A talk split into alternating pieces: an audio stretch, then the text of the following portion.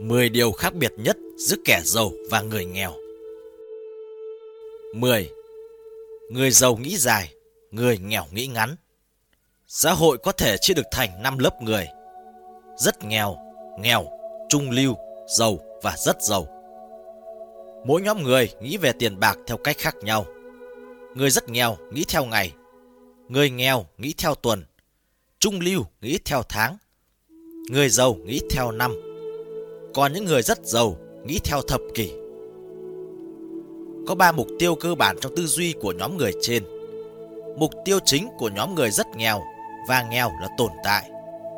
Mục tiêu cơ bản của tầng lớp trung lưu là sự tiện nghi, sung túc, còn mục tiêu của lớp người giàu và rất giàu là tự do. Lý do người rất nghèo và nghèo cố gắng sống sót, còn lớp trung lưu thì tìm kiếm sự tiện nghi thoải mái.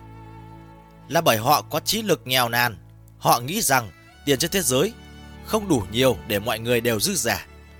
Người giàu và rất giàu thì biết sự thật, ai cũng có thể làm giàu.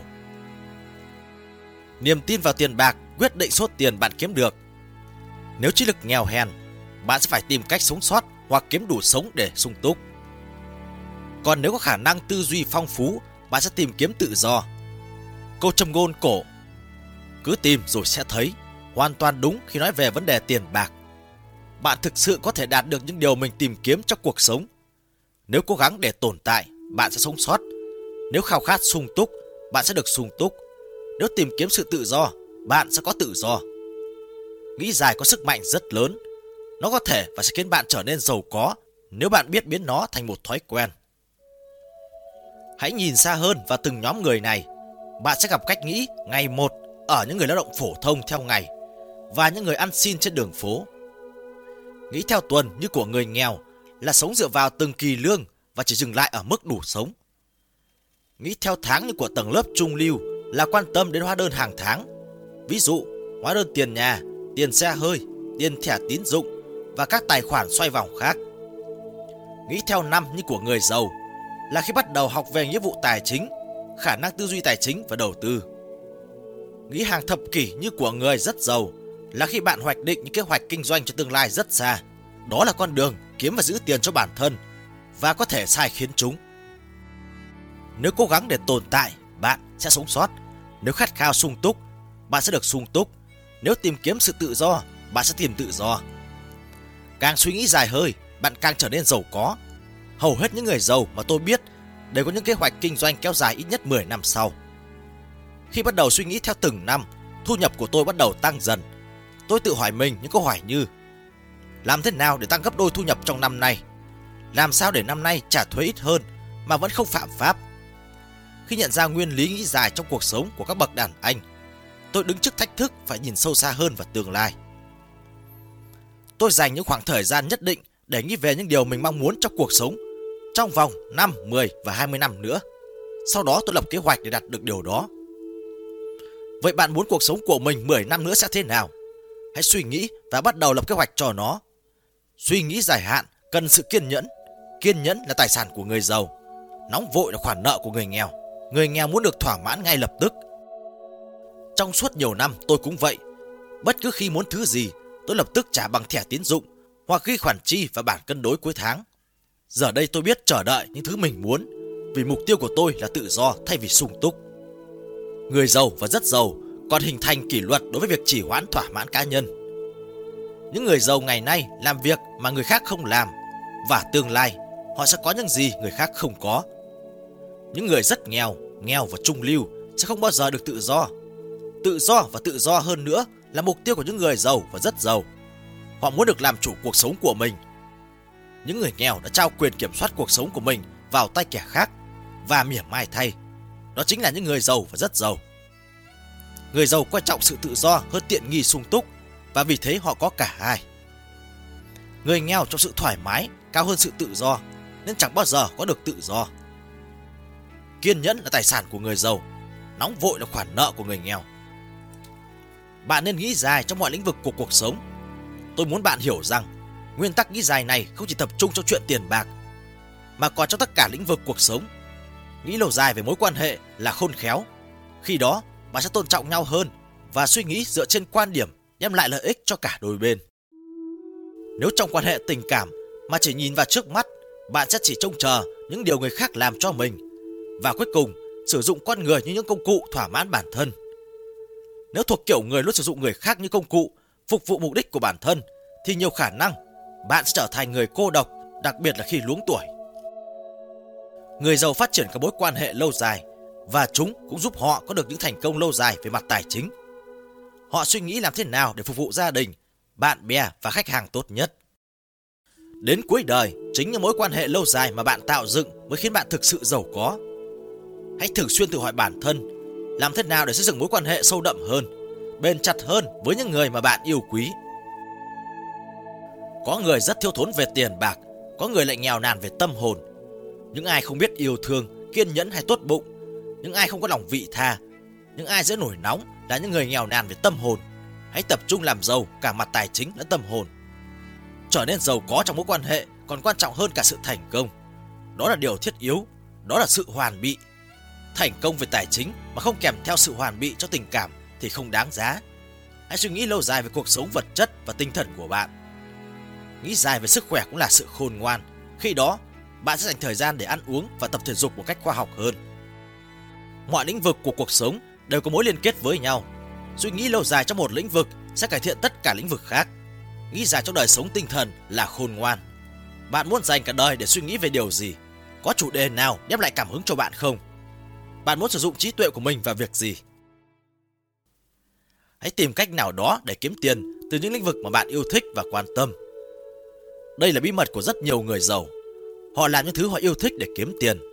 Việc đó khiến họ trở nên giàu có cả về tâm hồn lẫn tài chính. Hãy nghĩ dài trong mọi lĩnh vực của cuộc sống, không chỉ với vấn đề tiền bạc. Con người nó đặt mục tiêu trong một năm quá cao, nhưng lại đặt mục tiêu quá thấp cho 10 năm tới. 9. Người giàu bàn về ý tưởng, người nghèo buôn chuyện tảo lao. Nếu dành vài phút nghe bạn nói chuyện, tôi sẽ biết tương lai của bạn như thế nào. Lời nói tiết lộ trái tim và khối óc của bạn. Nó vẽ ra một bức tranh chính xác về viễn cảnh tương lai của bạn. Bạn dành thời gian bàn về điều gì? Những điều bạn nói giống như bánh lái cho con thuyền. Chúng quyết định bạn sẽ đi theo hướng nào. Người giàu dành hầu hết thời gian nói về các ý tưởng và hiếm khi bàn về các sự việc hoặc mọi người xung quanh. Trong khi đó, người nghèo thường không nói về các ý tưởng mà dành phần lớn thời gian để buôn chuyện tảo lao. Trên đời có ba loại người, những người làm nên, những người chứng kiến và những kẻ bàn luận về những gì đang diễn ra. Nếu xem xét kỹ câu nói trên, ta sẽ nhận ra bí mật của những người thành công. Rất nhiều người giàu có đầu óc sáng tạo, họ dành thời gian nghĩ về các ý tưởng mới. Khi làm việc trong các dự án, họ tư duy dựa trên các lựa chọn và tìm kiếm phương án khả thi. Để thành công hơn, bạn phải liên tục mở rộng kiến thức và sự hiểu biết. Trong một thế giới nơi mà mọi thứ thay đổi chóng mặt như hiện nay, việc bạn dành thời gian nghĩ về những phương thức làm việc mới sẽ là một sự lựa chọn khôn ngoan. Người giàu bàn về ý tưởng và biến chúng thành hiện thực. Người nghèo dò xét và bàn luận sau khi sự việc diễn ra. Người nghèo bàn luận về những sự việc đến từ ý tưởng của người giàu. Họ buôn chuyện về những thứ như ô tô, thể thao, giải trí, ca nhạc và nghỉ dưỡng, vân vân. Triệu Phú sở hữu các công ty xe hơi, các câu lạc bộ thể thao, xưởng sản xuất phim và các chương trình truyền hình, sản xuất âm nhạc, sở hữu các điểm tham quan du lịch. Còn người nghèo phải bỏ tiền để sử dụng các thành phần tạo ra từ ý tưởng của người giàu. Hãy quan sát kỹ hơn ngành công nghiệp giải trí. Người nghèo và những người rất nghèo thường là tín đồ của các ngôi sao tên tuổi đang nổi trong làng giải trí. Họ sống để buôn chuyện, họ háo hức biết xem ai đang làm gì, họ dán mắt vào màn hình vô tuyến. Con người cần được giải trí, nhưng chỉ ở mức độ nhất định. Tất nhiên, người giàu cũng cần giải trí, nhưng họ không dành quá nhiều thời gian nói về chúng. Một trong những lý do mà người nghèo yêu thích giải trí là bởi họ dễ bị ấn tượng bởi sự nổi tiếng và giàu có. Người giàu chọn sự giàu có thay vì danh vọng. Họ không mấy ấn tượng với phong cách sống hời hợt, bề nổi của những người được gọi là ngôi sao. Người dễ bị ấn tượng trước người khác thường cảm thấy bất an và không biết mình muốn gì trong cuộc sống. Người giàu thì biết chắc họ là ai và cần gì. Khi hiểu rõ mình là ai và biết mình cần gì, bạn sẽ cảm thấy tự tin và thành công hơn. 8. Người giàu cấp tiến, người nghèo thủ cựu. Sự thay đổi có thể mang ý nghĩa tích cực hoặc tiêu cực. Tuy nhiên, chúng ta không biết chúng sẽ ảnh hưởng tích cực hay tiêu cực đến cuộc sống của chúng ta. Những người nghèo lại luôn cho rằng thay đổi hầu hết là tiêu cực. Trong khi người giàu cho rằng mọi sự thay đổi, cả tốt lẫn xấu, đều đem lại giá trị cho họ. Có câu nói, đối với những người hãy e sợ, sự thay đổi thật là kinh khủng. Với những người bình thường, sự thay đổi là đe dọa. Nhưng với những người thực sự tự tin, thay đổi là cơ hội. Học cách xử lý các thay đổi một cách ổn thỏa là điều kiện tiên quyết nếu bạn muốn làm giàu hơn. Người giàu rất tự tin. Sự tự tin có được nhờ sự chuẩn bị và nỗ lực hết mình. Tự tin là kết quả của việc tự hoàn thiện bản thân, là lợi ích của việc tự chứng tỏ chính mình. Tự tin là chắc chắn mình làm được những gì mình muốn. Đôi khi chúng ta không biết mình có thể làm được điều gì, cho đến khi tình thế buộc ta phải hành động. Hãy yêu cầu một ai đó nhớ lại một thời điểm khó khăn, khi cuộc sống tàn nhẫn với anh ta. Có lẽ anh ta sẽ tự nhủ rằng, đối với tôi, đó là điều tuyệt vời nhất mà cuộc sống đem lại. Hầu như ai cũng có những trải nghiệm như vậy. Họ rút kinh nghiệm từ chính những thành công và thất bại trong cuộc sống và nhận ra rằng thay đổi luôn đem lại cho chúng ta điều tốt đẹp. Thay đổi là tốt, càng chấp nhận chúng nhanh chóng bao nhiêu, bạn sẽ càng nhận được bài học sớm bấy nhiêu. Và càng học được nhanh chóng bao nhiêu, bạn sẽ có thêm sức mạnh mới sớm bấy nhiêu. Cảm giác khi trở nên tự tin hơn rất tuyệt vời. Hãy hưởng thụ cảm giác trưởng thành và mạnh mẽ hơn. Hãy chấp nhận thay đổi khi nó tới và học cách bay cao. Tương lai thuộc về những người thay đổi theo thời gian. 7. Người giàu dám mạo hiểm, người nghèo an phận thủ thường. Người nghèo bị mắc kẹt trong vòng luẩn quẩn làm thuê vì họ không dám mạo hiểm. Cách duy nhất để thoát khỏi cái vòng luẩn quẩn đó là dám mạo hiểm. Bạn dám mạo hiểm trong cuộc sống, nghĩa là bạn đang nắm bắt cơ hội. Mạo hiểm không có nghĩa là lần mò trong bóng tối. Người giàu mạo hiểm một cách có tính toán. Có tính toán nghĩa là thế nào? Nghĩa là hãy học hỏi tri thức trước và cân nhắc những hậu quả của thất bại trước khi hành động. Dám mạo hiểm là bạn đang nắm bắt cơ hội. Hãy sử dụng tri thức để vượt qua nỗi sợ hãi. Người giàu không sợ mạo hiểm, nó không có nghĩa là họ không biết sợ điều gì. Cả người giàu lẫn người nghèo đều có những nỗi sợ hãi riêng, nhưng cách bạn xử lý chúng quyết định thành quả gặt hái được trong đời. Người giàu vật sợ hãi bằng kiến thức. Sự sợ hãi là bóng tối, còn kiến thức là ánh sáng. Ánh sáng đẩy lùi bóng tối, cũng như kiến thức đẩy lùi sự sợ hãi. Người giàu tự học rất nhiều trước khi mạo hiểm và họ cân nhắc những hậu quả có thể xảy ra nếu thất bại. Người giàu không đầu tư không mục đích và ngồi chờ đợi thành quả. Người giàu thực hiện việc quản lý rủi ro bằng những câu hỏi sau. Điều tốt nhất có thể xảy ra là gì? Điều tồi tệ nhất có thể xảy ra là gì? Điều gì có khả năng xảy ra nhất? Nếu bạn có thể chấp nhận điều tồi tệ nhất xảy ra và điều có khả năng xảy ra nhất giúp bạn tới gần mục tiêu hơn thì hãy bắt đầu. Nếu bạn có thể chấp nhận điều tồi tệ nhất xảy ra và điều có khả năng xảy ra nhất giúp bạn tiến gần tới mục tiêu hơn thì hãy bắt đầu. Nếu bạn không có khả năng giải quyết vấn đề khi điều tồi tệ xảy ra và điều có khả năng xảy ra nhất không giúp gì cho mục tiêu của bạn thì đừng làm. Nếu có một cơ hội để mạo hiểm, bạn hãy tự vấn cho mình ba câu hỏi trên. Tôi nhận thấy vài nỗi sợ của người nghèo ngăn cản họ hành động mang lại lợi nhuận. Đó là nỗi sợ thất bại, sợ bị cự tuyệt, sợ bị thua thiệt. Hãy nhớ rằng kiến thức là ánh sáng và sợ hãi là bóng tối. Hãy thắp sáng ánh sáng để xua đi bóng tối và bạn sẽ có đủ can đảm để hành động. Người giàu vượt qua được nỗi sợ và dám hành động. Người nghèo đầu hàng sự sợ hãi và sống với những hối tiếc. Hãy để bạn có thể tự hào nói rằng tôi đã thay vì tôi nên. Hãy tính toán các trường hợp mạo hiểm bằng cách tự giáo dục bản thân và tự đặt cho mình ba câu hỏi trên. 6. Người giàu học cả đời, người nghèo theo nửa đoạn. Hầu hết các triệu phú mà tôi biết đều đọc mỗi cuốn sách một tuần. Chúng tôi luôn gợi ý cho nhau những cuốn sách và các chương trình truyền hình thú vị trong nhóm. Một người bạn của tôi đã dành 500.000 đô la để nghiên cứu về thành công. Tôi cũng dành 100.000 đô la cho bài học thành công của mình. Nếu bạn có lối suy nghĩ của người nghèo, bạn có thể đang nghĩ tôi không có nhiều tiền thế để đổ vào việc học cách kiếm tiền. Tôi không cố ý nói rằng chúng tôi đã tiêu chừng đó tiền vào một lúc. Thay vào đó, chúng tôi liên tục đầu tư để cho dồi kiến thức mỗi khi kiếm được tiền nhiều hơn. Thành công là một quá trình. Nếu một phần trăm thu nhập của bạn không được đầu tư cho việc nâng cao kiến thức về tiền bạc, thì bạn sẽ mãi mãi mắc kẹt ở mức nghèo. Càng đầu tư nhiều vào việc làm giàu kiến thức về tiền bạc, bạn càng kiếm được nhiều tiền hơn. Bạn có thể bắt đầu với những cuốn sách. Tôi đảm bảo với bạn rằng, người giàu đọc sách, đọc và đọc. Ngày càng nhiều người trở nên giàu có bởi họ đã rút ngắn được thời gian tìm hiểu những bí mật tài chính mà người khác phải mất hàng năm trời mới khám phá ra. Tôi tin rằng ai cũng cần có một người thầy. Tại sao không? Bạn có thấy các vận động viên giỏi đều có một huấn luyện viên không? Vậy thì tại sao bạn lại không cần một người như thế nếu muốn xây dựng cơ đồ? 5. Người giàu nỗ lực vì lợi nhuận, người nghèo làm việc vì lương. Những người làm việc vì lương cuối cùng sẽ có đủ tiền để sống nhưng không thể kiếm nhiều hơn được nữa. Hiếm thấy một ai đó thu nhập đủ nhiều từ lương trả theo giờ để có được tự do về tài chính. Người giàu hiểu điều đó, vì thế họ chọn làm việc để tạo ra lợi nhuận thay vì lương. Ông cha ta từng nói vì thường bất phú, vì thế hầu hết người giàu đều làm trong lĩnh vực kinh doanh. 4. Người giàu rộng tay, người nghèo đong đếm. Hãy học cách hào phóng. Hào phóng đem lại cho bạn niềm vui. Bạn sẽ thấy thoải mái rất nhiều nếu trao đi từ tận đáy lòng. Hào phóng là một thói quen tốt để chắc chắn đồng tiền không kiểm soát được bạn. Không phải người giàu nào cũng rộng rãi về tiền bạc, nhưng những người hạnh phúc đều hào phóng. Hầu hết người giàu đều tin vào luật gieo và gặt. Họ coi đồng tiền là hạt giống và rằng nếu hào phóng, họ sẽ nhận lại tiền bạc. Người giàu không chỉ cho nhiều mà còn nhận lại rất nhiều. Họ có niềm tin rất khác biệt về việc nhận so với người nghèo. Họ tin rằng mình xứng đáng được nhận vì họ hào phóng. Hào phóng là bằng chứng cho lòng tốt và tình yêu thương. Nó đem lại lợi ích cho người cho nhiều như người nhận, thậm chí là nhiều hơn.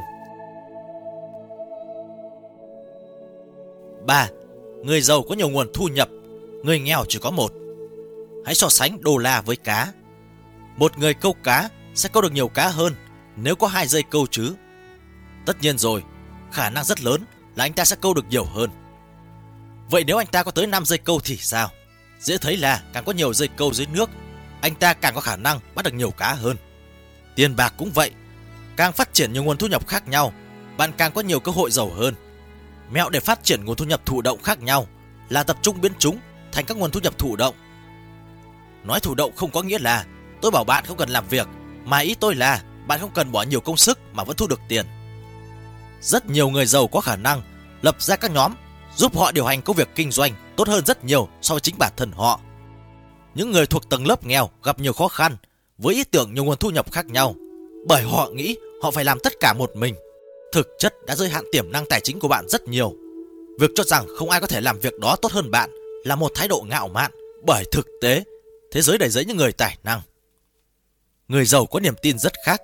Họ tin rằng mình có thể tìm thấy một ai đó không chỉ tốt như họ mà còn có thể tốt hơn họ. Thật là trái ngược. Người giàu còn phát triển kỹ năng đặc biệt khiến mọi người làm việc ăn ý với nhau, từ đó đem lại lợi nhuận. Tuy nhiên, kỹ năng đó cần có thời gian để phát triển. Đó là khả năng khiến mọi người chấp nhận sự khác biệt từ người khác và khả năng giao đúng người, đúng việc. Khi danh vọng thuộc về ai không còn quan trọng nữa, thì thành quả đạt được không là giới hạn. Những người tin tưởng nhau có thể đạt thành tựu lớn hơn rất nhiều so với người làm việc đó một mình. Hãy áp dụng sự hài hòa hữu ý. Hãy áp dụng sự hài hòa hữu ý. Hãy áp dụng sự hài hòa hữu ý. Nó rất cần thiết trong việc xây dựng thành công nhiều nguồn thu nhập khác nhau. Chủ ý nghĩa là làm việc có mục đích, chủ tâm. Một sự kiện được lên kế hoạch, một hành động có suy nghĩ. Sự hài hòa nghĩa là kết nối, liên kết, đồng thuận, mọi việc ăn khớp với nhau. Sự hài hòa hữu ý được áp dụng bởi những người rất giàu. Đó là những kế hoạch có phương pháp và tỉ mỉ. Sức mạnh của sự hài hòa hữu ý là khiến mỗi nguồn thu nhập thụ động trợ giúp lẫn nhau. Khi bắt đầu một nguồn thu nhập thụ động mới, bạn phải tập trung vào nó. Tập trung là sức mạnh và tất cả những người giàu đều sở hữu sức mạnh này. Có hai cách bạn cần tập trung nhằm áp dụng sự hài hòa hữu ý vào cuộc sống. Bạn cần tập trung như một tia laser chiếu vào từng phần nhỏ trong bức tranh lớn của cuộc đời. Và bạn phải học cách tập trung như một chiếc đèn sân khấu chiếu rọi vào tổng thể bức tranh đó. Ai cũng có thể tập trung vào một việc, nhưng tập trung vào bức tranh lớn và để tất cả các thành phần trên phối hợp với nhau, đòi hỏi người đó phải rất tinh tế. Hãy học cách xây dựng nguồn thu nhập thụ động, bổ sung lẫn nhau. Qua thời gian, bạn sẽ kiếm được nhiều tiền hơn. Hãy quay lại với người câu cá. Chúng ta dễ dàng thấy 4 hoặc 5 giây câu dưới nước sẽ bắt đầu câu nhiều cá hơn là chỉ một giây. Nhưng sự hài hòa hữu ý còn đem lại kết quả tốt hơn việc thả nhiều dây câu xuống nước. Nó giống như việc thả một chiếc lưới. Ai sẽ bắt được nhiều cá hơn? Anh chàng câu cá bằng nhiều dây câu hay người ngư dân dùng lưới. Sự hài hòa hữu ý giúp kết nối các lĩnh vực kinh doanh và hỗ trợ lẫn nhau để giúp bạn kiếm tiền. Khái niệm sự hài hòa hữu ý luôn hiểu được rằng luôn phải được thực hiện một cách có chủ ý. Nó không bao giờ tự nhiên diễn ra. Nếu hiện tại bạn có một nguồn thu nhập và muốn bắt đầu một nguồn khác, hãy đảm bảo nguồn thứ hai có thể hỗ trợ nguồn thứ nhất và nguồn thứ nhất cũng hỗ trợ nguồn thu mới. Chúng có thúc đẩy lẫn nhau không? Nguồn thu nhập chính của bạn có liên hệ gì với nguồn thứ hai, thứ ba không? Chúng có chứng minh giá trị của nhau không? Khách hàng từ nguồn thu nhập chính của bạn có thể trở thành khách hàng của nguồn thu nhập mới không? Chúng ta cần thời gian để phát triển những ngành kinh doanh hài hòa với nhau. Qua thời gian, sự hài hòa hữu ý này sẽ đem lại hiệu quả kỳ diệu cho vấn đề tài chính của bạn. 2. Người giàu nỗ lực để tăng lợi nhuận, người nghèo cặm cụi cố gắng tăng lương. Hãy làm việc thông minh hơn thay vì làm việc chăm chỉ hơn. Tập trung vào lợi nhuận là làm việc thông minh, làm việc vì đồng lương là làm việc chăm chỉ. Người giàu được tự do về tài chính là bởi họ làm việc chăm chỉ trong thời gian đầu để có được lợi nhuận. Một khi đạt được lợi nhuận đến mức nào đó, họ có được tự do làm những gì mình thích bất cứ khi nào họ muốn. Người nghèo bị kẹt trong vòng luẩn quẩn của người làm thuê. Cái vòng đó là thức dậy đi làm, thanh toán hóa đơn, thức dậy đi làm, thanh toán hóa đơn, thức dậy đi làm, thanh toán hóa đơn, vân vân. Người giàu thức dậy làm việc họ thích, dành thời gian cho gia đình, quyên tiền cho mục đích từ thiện, du lịch tới nơi tốt đẹp và tiếp tục tìm kiếm cơ hội đầu tư để tăng lợi nhuận.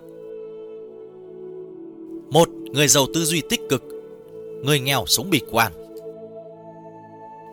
Khi tạo cho mình một thói quen tư duy tích cực, cuộc sống của bạn sẽ mang thêm một ý nghĩa mới. Cuộc sống của bạn sẽ mang một ý nghĩa mới và thành công là điều hiển nhiên. Sự khác biệt này phản ánh một nguyên lý chung đã được tóm tắt lại trong kinh cổ. Hãy hỏi, bạn sẽ được hồi đáp. Bạn sẽ nhận được câu trả lời cho bất cứ câu hỏi nào của mình. Nên tốt nhất, bạn hãy hỏi những câu hỏi tích cực. Câu hỏi của bạn càng bao quát càng tốt. Hãy học cách đặt ra câu hỏi vượt ngoài tầm hiểu biết và kinh nghiệm hiện tại của mình. Các câu hỏi đó chứa đựng đáp án mà bạn cần để thành công. Người giàu hỏi những câu hỏi khiến họ trở nên giàu có. Người nghèo hỏi những câu hỏi khiến họ cứ mãi nghèo. 9 câu hỏi tích cực. Tôi muốn trở thành mẫu người như thế nào? Tại sao tôi muốn trở thành mẫu người đó? Tôi phải làm gì để trở thành mẫu người đó? Tại sao tôi muốn làm việc đó? Tôi làm việc đó bằng cách nào? Tôi muốn có cái gì? Tại sao tôi muốn có nó? Tôi tạo ra nó bằng cách nào?